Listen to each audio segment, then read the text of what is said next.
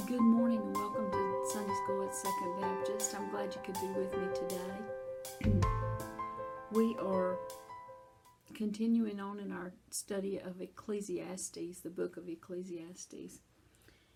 And today we're going to find ourselves in chapter 3. Um, last week we talked about, uh, or Solomon was talking about um, different things that were all is vanity, all is vanity. That's kind of a theme through the book um, until we get to the end. And so he was talking about the, you know, he had tried pleasures and possessions and um, all of that was vanity. And then he talked about labor and someone working for um, to get as much uh, accumulation of possessions as they could and then giving that to someone who is not going to appreciate it when they die. And so that was kind of um, one of the, you know, last parts of the chapter last week. And so today we're going to talk about, um, he gets onto the subject of time. And this is one of the more famous quoted scriptures in the Bible uh, for weddings and different things like that um, that we're going to study through today. And of course, all of us have the same amount of time in a day. And we live in such a hectic society in many ways that we don't want people to waste our time. And we have a lot of things that come at us during the day that are time wasters. Um, telemarketers calling and trying to get your money over the phone. Um, they're wasting your time, you know, when they do that. And uh, perhaps you have a person who calls on the phone and won't ever get to the end of the conversation, you know, and you may feel like that person is wasting some of your time or that um, they could have said what they said in fewer words. We don't want to have appointments that are broken or we have to wait on people. There's so many things during the day that we would consider time wasters. And so Solomon also, I'm sure, had 24 hours in each of his days and he probably had some time wasters that were trying to um, do the same thing to him in different ways. You know, maybe it wasn't telemarketers because obviously he didn't have a phone, but um, there would have been those people who showed up, you know, trying to sell snake oil or whatever that were wasting his time. So he begins to consider time and the purpose of it in the the different aspects of it. So let's go ahead and jump into these verses. And so he starts off in chapter 3 now, is where we are.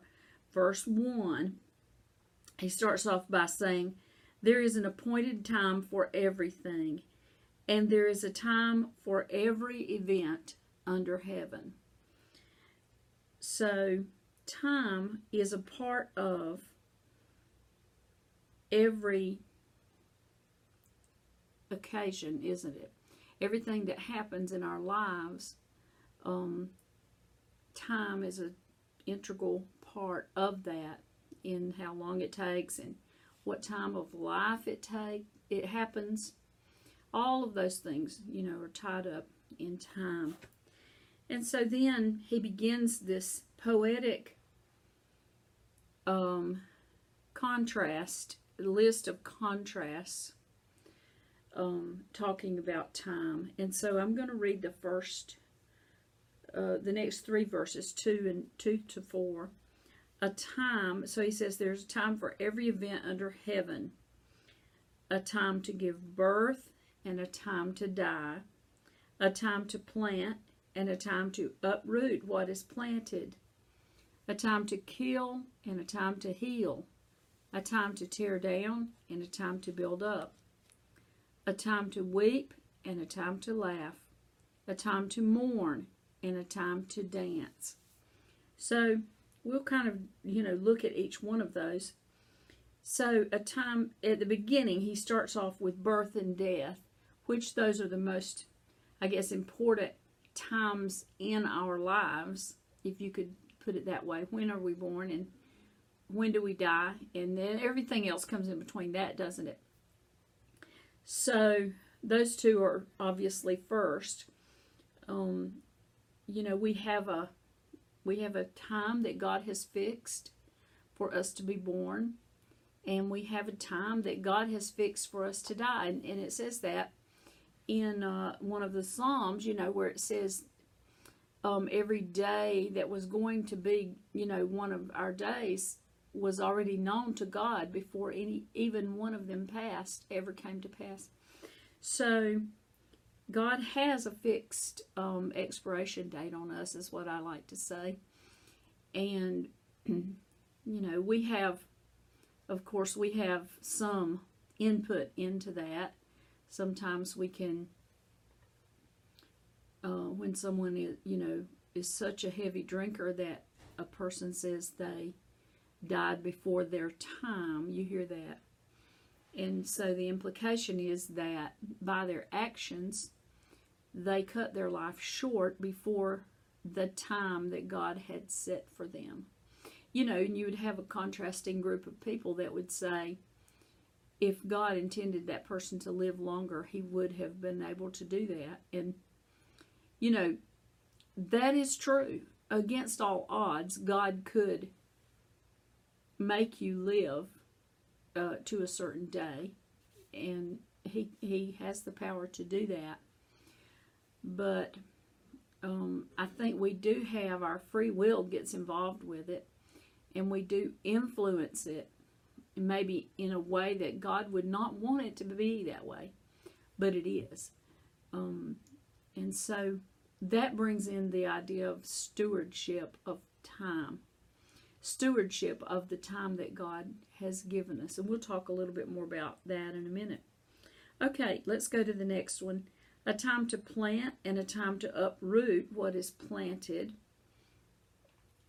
You know, you could make um, comparisons to planting of not only crops, but you know other things that may have may be started or then stopped. You know, it's it's um, that that course has finished. It's not something that we need to go back to. It needs to end. You know, that kind of thing. And so it can not only just be agricultural, a time to kill and a time to heal. And um, you know, we we could talk deeply about each one of these points but we won't in the interest of time, whether it's talking about war uh, and then healing, as in doctors, or whether it's talking about um, killing of maybe, you know, an animal for food, to, uh, killing a person for because of crime or whatever. You know, there's a whole lot of discussions that we could dra- drag out on that point a time to tear down and a time to build up. Um, and that you know, again, these I think these are not only literal meanings, you know, of building and tearing down, but also um, you can take them further into um, the interaction between human beings. A time to weep and a time to laugh that one's kind of obvious. A time to mourn and a time to dance. You know, and part of that is has to do with being appropriate also. Um, you don't want to be laughing uh, when it's a time to mourn. You want to be appropriate, and you also don't want to be laughing when everyone else is weeping, you know, because that would not be appropriate. And so these are these all affect the interactions that we have as the humans at, with each other. A time to throw stones and a time to gather stones. Um, that one you know, stoning people back in those days, you know, was a punishment um, that that they did sometimes. Um, it was usually for sins of adultery and other things like that, you know, where the, the person would be stoned. And so, you know, again, those are human interactions. Some, the book speculated on several other meanings for that. Um, a time to, I'm going on now to, to verse 5, a time to embrace and a time to shun embracing. Um, and again, you know, our, our human interactions with each other. And when is it the time for embracing, and when is it the time to shun the embracing? And you could get into tough love and all sorts of things with that, I guess. You know, all of these have a deeper meaning, I think. Okay, now let me be sure that I've not skipped anything and we'll keep going. Yeah, we're just going to go right along. So in verse 6, a time to search and a time to give up as lost. Um, so obviously, if you have lost something of value, you would search and search and search. But then there does come a, t- a point where you have to say, okay, the searching needs to stop and we have to move on with life. And um, we see that with, you know, sometimes when someone gets lost in the ocean and they search and search and search and then finally they, they give up the search. And, you know, the person who whose loved one was lost in the ocean doesn't feel any less concerned for that person. They want to still find them. but they could not, even if they searched every day for the rest of their lives, that person may not be found. And, and I think that's, you know, we have to be realistic at times to say, okay, the search is going to end. And um, for whatever, you know, for whatever thing uh, that it applies to. And a time to give, give something up is lost. A time to keep and a time to throw away. Boy, uh, we could all take a, a, a lesson from that verse, couldn't we? Because we tend to keep and keep and keep and keep and never clean out that closet or that wardrobe or whatever it is. You know, we just keep more and we get a bigger house so that we can keep even more. When in fact, um, you know, God expects us to live a simpler life where we we do keep things sometimes, but then there's time also to just throw away or get rid of. Um, a time to tear apart and a time to sew together. And again, this one is not only physical, you know, but also uh, interactions with other humans where we might um, tear ourselves away from a situation.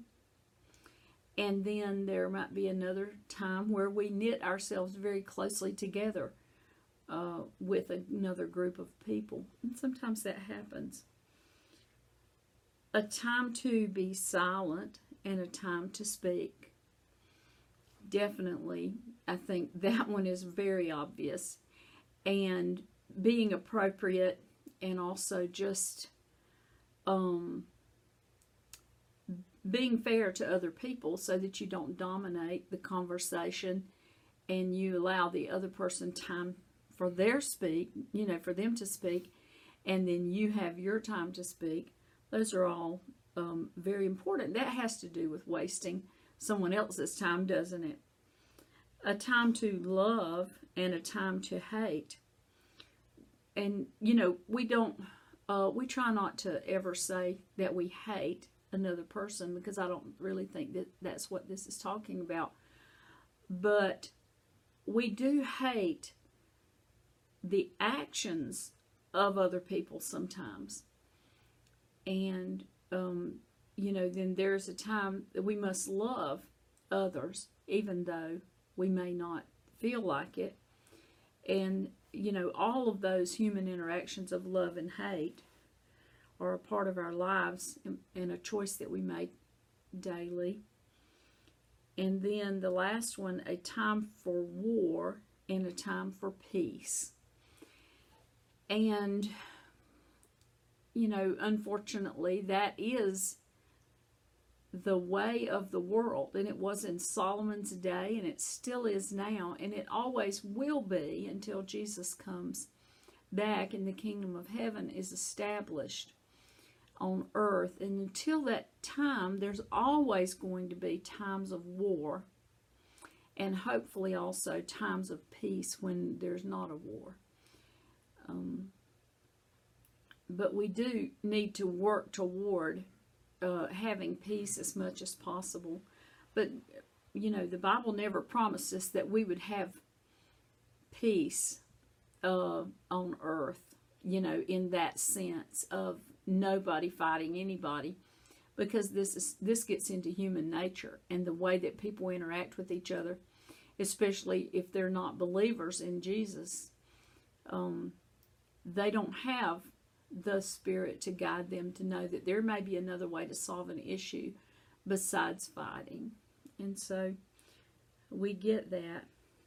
And so now we're down to verse 9 and um, in 9 and 10, uh, I'll read those two together. Well, actually, they've got 9, 10, and 11 together, so I'll read those three. What profit is there to the worker from that in which he toils?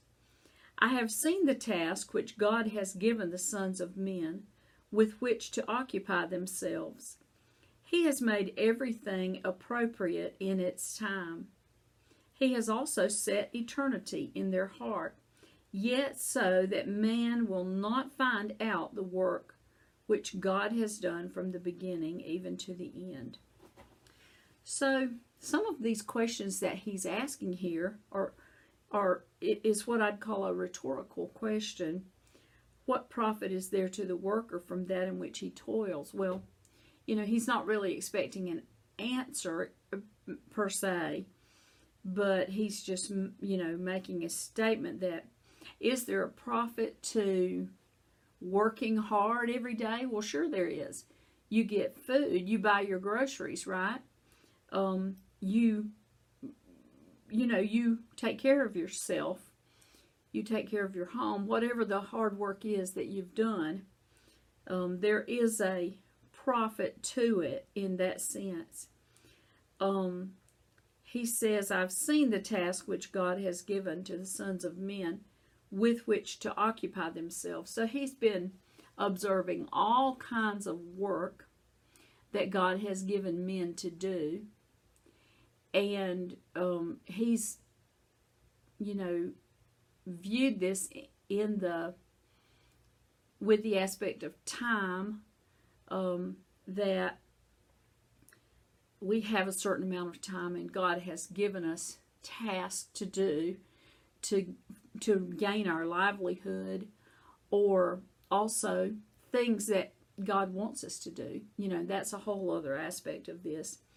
And then in verse 11, he said, um, He, meaning God, has made everything appropriate in its time, or uh, some versions say beautiful in its time.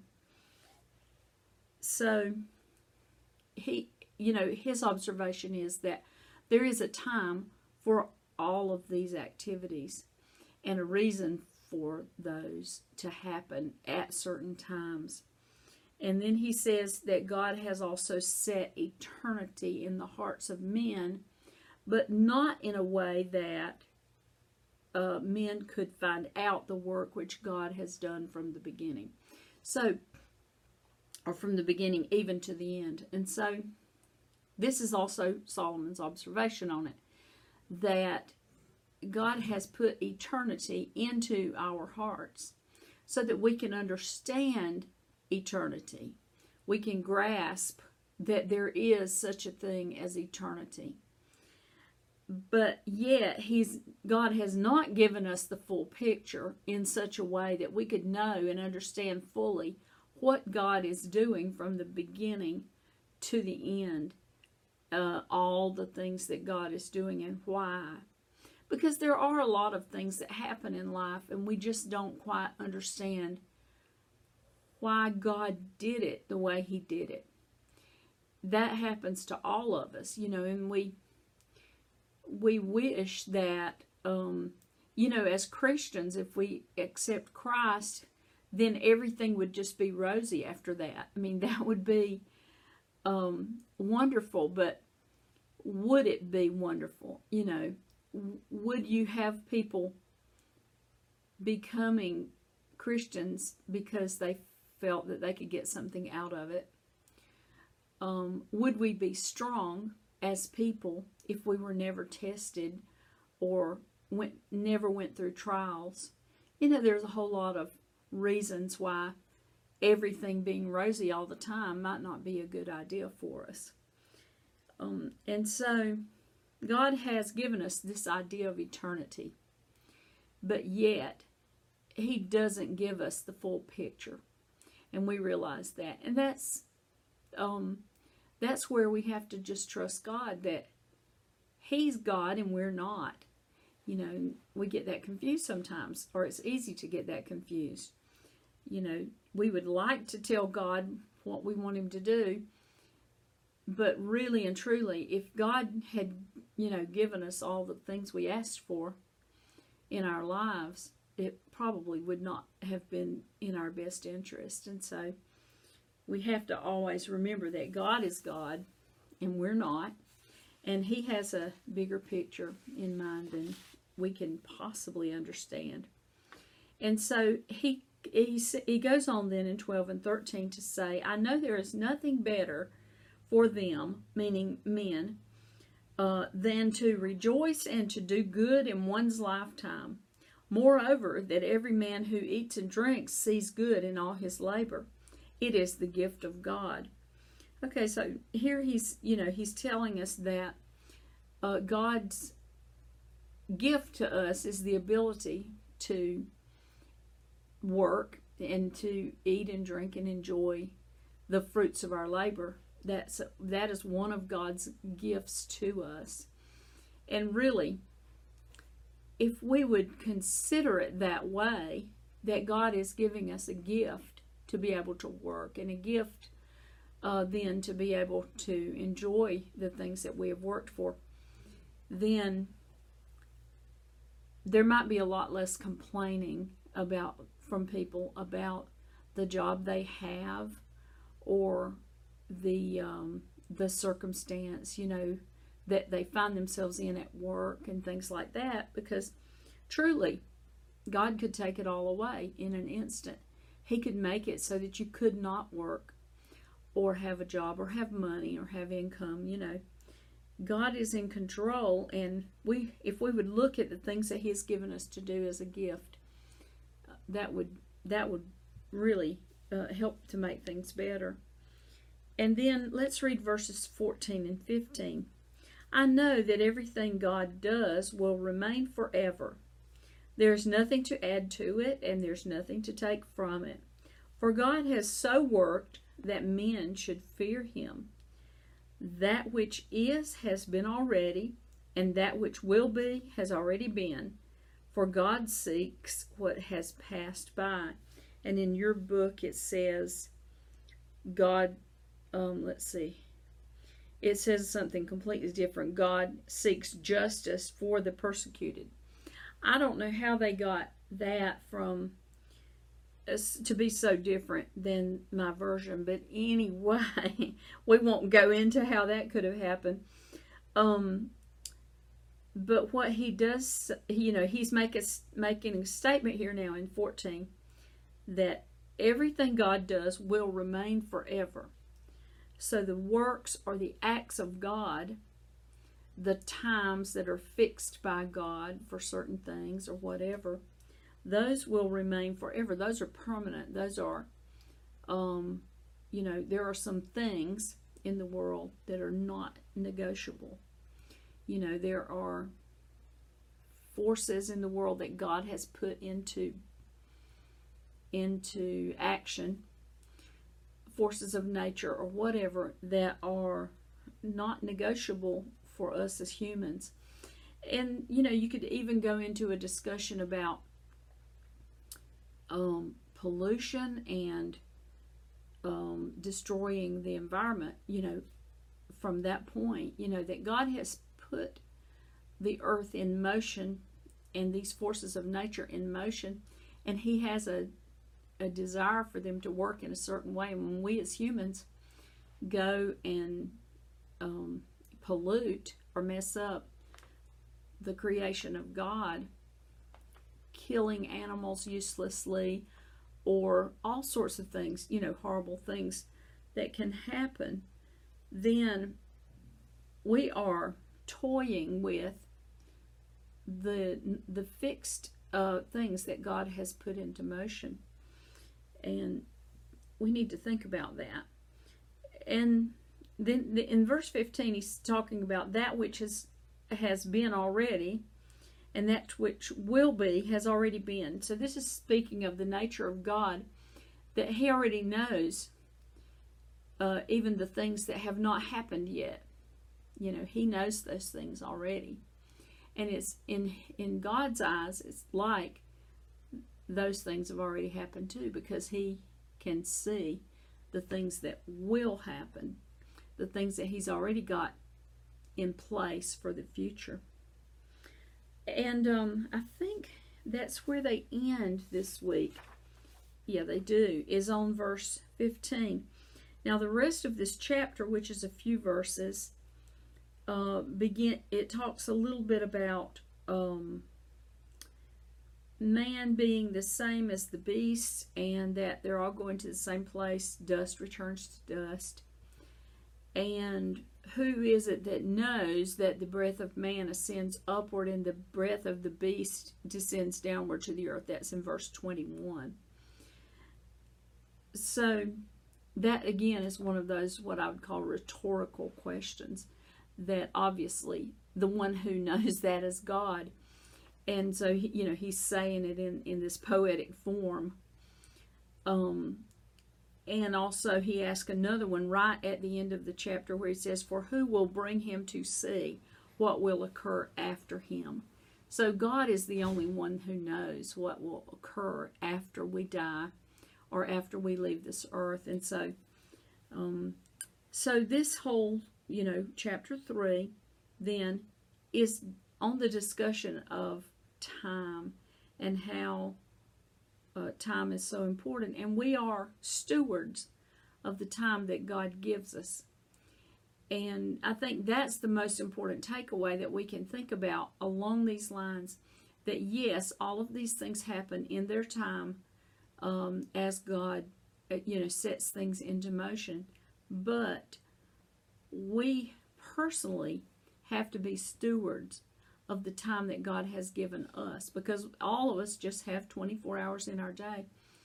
And you know, we we should be aware and think often about wasting God's time that he has given us and how we uh, we may be wasting his time that we could be doing something more productive for his kingdom.